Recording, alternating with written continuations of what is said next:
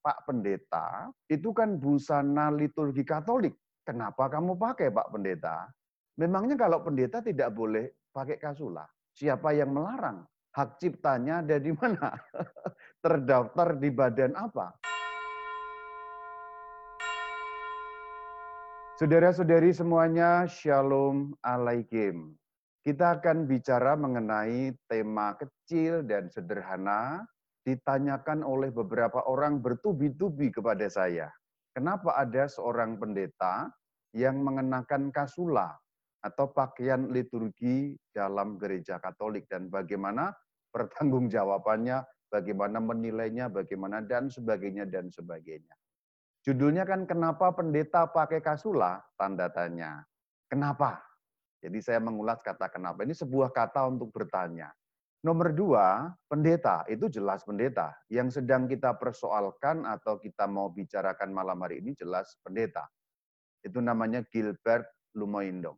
Kemudian pakai. Ya pakai karena jelas dia memakai busana tertentu. Suatu pakaian tertentu. Lalu kata kasula ini menunjuk pada sebuah busana liturgi gereja Katolik. Pak Pendeta, itu kan busana liturgi Katolik. Kenapa kamu pakai, Pak Pendeta? Pertanyaan pertama yang perlu diajukan adalah apakah itu benar-benar kasula? Jawabannya ya tentu ada dua kemungkinan. Pertama, itu bukan, itu bukan kasula, itu mirip saja. Jawaban yang mungkin yang kedua adalah ya, itu memang kasula. Bentuknya memang kasula, potongannya memang kasula, pola hiasnya memang kasula. Entah diakui atau tidak oleh yang memakai, oleh orang yang melihat, entah itu disebut kasula atau bukan, itu memang kasula. Sangat jelas bahwa itu memang kasula yang dipakai. Entah disebut kasula oleh orangnya atau oleh yang melihat, ataupun tidak disebut demikian, bagaimanapun itu adalah kasula. Kasula tetap kasula, diakui atau tidak. Kita andaikan jawabannya yang kedua ya. Ada dua kemungkinan, saya mengandikan jawabannya itu yang kedua, yaitu memang kasula. Malah ada bagian depan ini kayak ada selendang-selendang yang mengindikasikan itu semacam stola. Jadi ini kayak lengkap stola dan kasula. Karena memang bentuknya demikian, diakui atau tidak. Jadi anggaplah itu kasula yang dipakai pendeta. Tapi kemudian kita bisa bertanya lagi, kalau itu memang kasula lalu apa? Memangnya kalau pendeta tidak boleh pakai kasula? Siapa yang melarang? Hak ciptanya ada di mana? Terdaftar di badan apa? Sehingga orang di luar Katolik tidak boleh memakai, lalu orang Katolik harus tersinggung kalau pakaiannya dipakai oleh orang yang lain. Itu itu itu pertanyaan yang kedua. Jika toh itu memang betul kasula, lalu apakah tidak boleh pendeta pakai kasula? Jadi ini ini peristiwa ini tuh sebenarnya problematis gitu. Problematis dalam arti ya macam-macam sudut pandangnya. Bagaimana sebaiknya sikap kita sebagai orang Katolik menyikapi ada pendeta yang pakai kasula atau ada pendeta yang pakai baju mirip kasula, katakanlah begitu. Sikapnya harus bagaimana? Sikap yang harus dikembangkan itu tiga hal menurut saya. Tentu saya tidak mengacu pada K G K, saya tidak mengacu pada ajaran gereja karena ini terlalu receh untuk diatur oleh ajaran gereja. Ini kan ya soal-soal pakaian begini ya. Artinya jangan Anda mengharapkan saya mendasarkan diri pada K G K atau K H K. Karena apa? Karena lingkupnya dia di luar gereja Katolik. Kalau ini yang menggunakan adalah seorang Katolik, itu malah jelas dan gampang sekali kita menilainya. Ini orang yang di luar Katolik lalu bagaimana menilainya? Maka tidak bisa dikenakan K G K, K H K, dan lain sebagainya. Lah dia di luar. Saya kira perlu tiga hal. Yang pertama, jangan kagetan. Jadi kalau ada sesuatu yang tampaknya baru untuk Anda, fenomen yang sepertinya Anda baru lihat, itu tidak usah kagetan. Orang yang tidak kagetan itu tidak gampang komentar sebelum mencari tahu. Nah, karena model zaman medsos ini kan seperti itu ya. Zaman medsos sekarang ini kan dikit-dikit apa-apa itu langsung komentar gitu loh. Belum tahu langsung komentar, belum paham langsung komentar, dengar dikit langsung komentar. Jarinya atau mulutnya itu lebih maju daripada pikirannya. Tapi ya memang ya boleh dikatakan ya itu fenomen sekarang. Tapi menurut saya nggak usah kagetan gitu. Nomor dua, dudukan perkaranya dulu, kupas bawangnya dulu. Ini fenomen atau atau atau peristiwa apakah sih sebenarnya ini? Ini eh, gimana sebenarnya? Harus didudukkan seperti apa kan gitu. Yang ketiga, perluas horizon.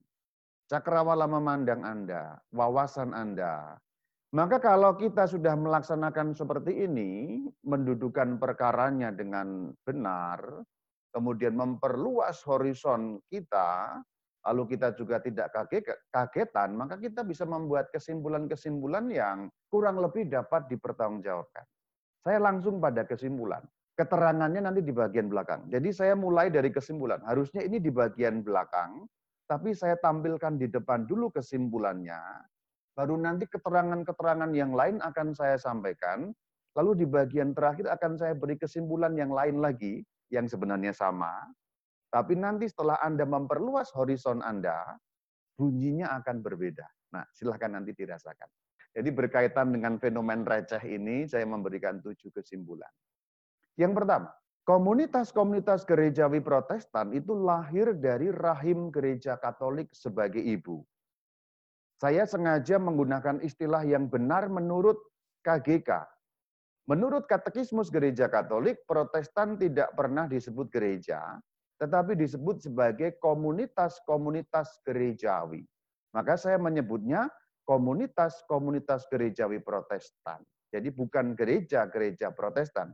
Karena memang seperti itulah nama yang sebenarnya atau istilah yang sebenarnya. Sebabnya apa? Sebab Protestan kehilangan banyak hal sehingga membuat dia kehilangan kriteria sebagai gereja. Atau mereka kehilangan kriteria sebagai gereja. Salah satu contohnya adalah eh, apostolisitas. Protestan kehilangan mata rantai. Kemudian juga kehilangan mata rantai tahbisan. Kehilangan mata rantai kepemimpinan para uskup yang nyambung sampai pada zaman para rasul. Maka istilah yang dipakai dan saya akan populerkan mulai sekarang adalah komunitas gerejawi. Karena banyak, maka komunitas-komunitas gerejawi Protestan lahir dari rahim gereja Katolik sebagai ibu. Gereja Katolik ini kan mamahnya komunitas gerejawi Protestan itu. Kesimpulan yang kedua, wajar bila komunitas-komunitas gerejawi Protestan membawa serta tradisi Katolik. Meskipun di sana-sini yang dibawa beda-beda. Gampangnya kalau tradisi Katolik jumlahnya seratus, gampangnya ada yang bawa sembilan puluh, ada yang bawa delapan puluh, ada yang cuma bawa lima puluh, ada yang bawa dua puluh, ada yang bawa dua, ada yang bawa satu. Sekurang-kurangnya bawa satu, yaitu Alkitab. Karena Alkitab itu tradisi tertulis Katolik. Jadi sekurang-kurangnya mau menolak tradisi Katolik yang manapun silakan, tapi sekurang-kurangnya membawa serta satu tradisi Katolik, yaitu tradisi tertulis gereja Katolik yang namanya Alkitab. Jadi wajar sekali itu membawa. Hanya yang dibawa itu beda-beda. Komunitas yang satu dengan yang lain itu beda-beda. Makin ke sini, makin ke sini, tampaknya makin sedikit. Tapi tidak demikian dengan Protestan-Protestan awal. Tidak demikian. Kesimpulan ketiga, tradisi Katolik yang dibawa serta itu sebenarnya mengingatkan mereka akan asal-usul mereka. Dari mana mereka berasal. Jadi sebenarnya, kalau kita menggunakan pikiran yang boleh dikatakan pikiran waras, ketika seorang Protestan membuka Alkitab, itu sesungguhnya mengingatkan akan Katolik. Karena Alkitab itu dibuat oleh gereja Katolik. Dibuat, tanda petik tentu saja. Saya menggunakan kata dibuat karena dalam arti tertentu ya memang dibuat oleh manusia. Meskipun berisi firman Allah menggunakan pewahyuan Allah.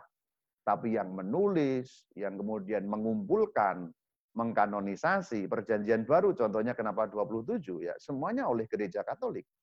Jadi setiap kali memegang Alkitab itu, itu gereja Katolik loh sumbernya. Nah gitu. Nomor empat, dalam perjalanan waktu memang sempat ada sentimen anti-Katolik yang berakibat pada dibuangnya cukup banyak tradisi Katolik. Maka tadi saya katakan kayaknya makin kesini agak makin banyak, tapi di lain pihak makin kesini makin juga nomor lima. Bila yang dibuang itu mereka punguti lagi apa salahnya. Karena rupa-rupanya makin kesini makin kesini, beberapa komunitas gerejawi Protestan memungut kembali yang dulu mereka buang. Dulu tidak ada Rabu Abu, tapi belakangan ini sekurang-kurangnya, ya saya tidak sebutlah, tapi ada, saya kenal baik pendetanya juga. Itu mereka Rabu Abu, sudah tiga tahun ini. Lalu ada Kamis Putih, ada Jumat Agung, lalu ada malam. Jadi kalau yang dibuang dulu oleh mereka, itu mereka pungut kembali, lalu apa yang salah? Justru itu kan mengingatkan siapa induknya mereka. Justru itu mengingatkan siapa mamanya mereka. Justru itu mengingatkan rahim dari mana mereka muncul atau keluar. Nomor enam, semoga itu tanda baik bahwa persatuan gereja sebagaimana dikehendaki Kristus akan terwujud. Dan kesimpulan nomor tujuh, bila ada motif lain di luar kehendak Sang Kristus, itu tanggung jawab si pelaku. Jadi semoga ketika memungut kembali tradisi Katolik yang dulu ditolak, yang dulu dibuang, sekarang dipungut lagi, semoga motivasinya adalah mau makin mendekatkan diri pada asal-usul yang benar mengenai gereja. Yang tidak lain tidak bukan akan makin mendekatkan satu gereja dengan komunitas gerejawi, dengan komunitas gerejawi yang lain, sehingga semuanya akan menyatu dalam satu iman, satu Tuhan, satu baptisan. Semoga motivasinya itu. Tapi seandainya ada motivasi lain, contohnya supaya orang Katolik tersamar, supaya orang Katolik terkelabui, itu tanggung jawab ada pelaku. Dan kita tidak usah perlu kaget. Yang paling penting kita lakukan adalah memintarkan kita sendiri, gitu loh. Jadi daripada menunjuk tunjuk keluar sana, lebih baik kita menunjuk pada diri kita sendiri. Kita sudah memintarkan diri atau belum, gitu. Kalau kita sudah pintar dalam arti sudah mengerti dengan baik, orang di luar tuh mau berbuat seperti apa, mau meniru seperti apa gereja Katolik, kita tahu mana yang emas asli, mana yang imitasi, mana barang original, mana K W. Kan sebenarnya begitu.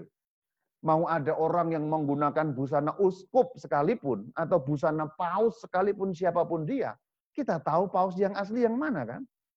Untuk saya lebih penting itu ngurusin yang ada di kita, ngurusin orang Katolik sendiri, ngurusin iman kita sendiri, ketimbang mengurusi urusan orang lain, meskipun itu boleh dikatakan ya, apa, meng, apa memakai atau apapun namanya simbol-simbol kekatolikan.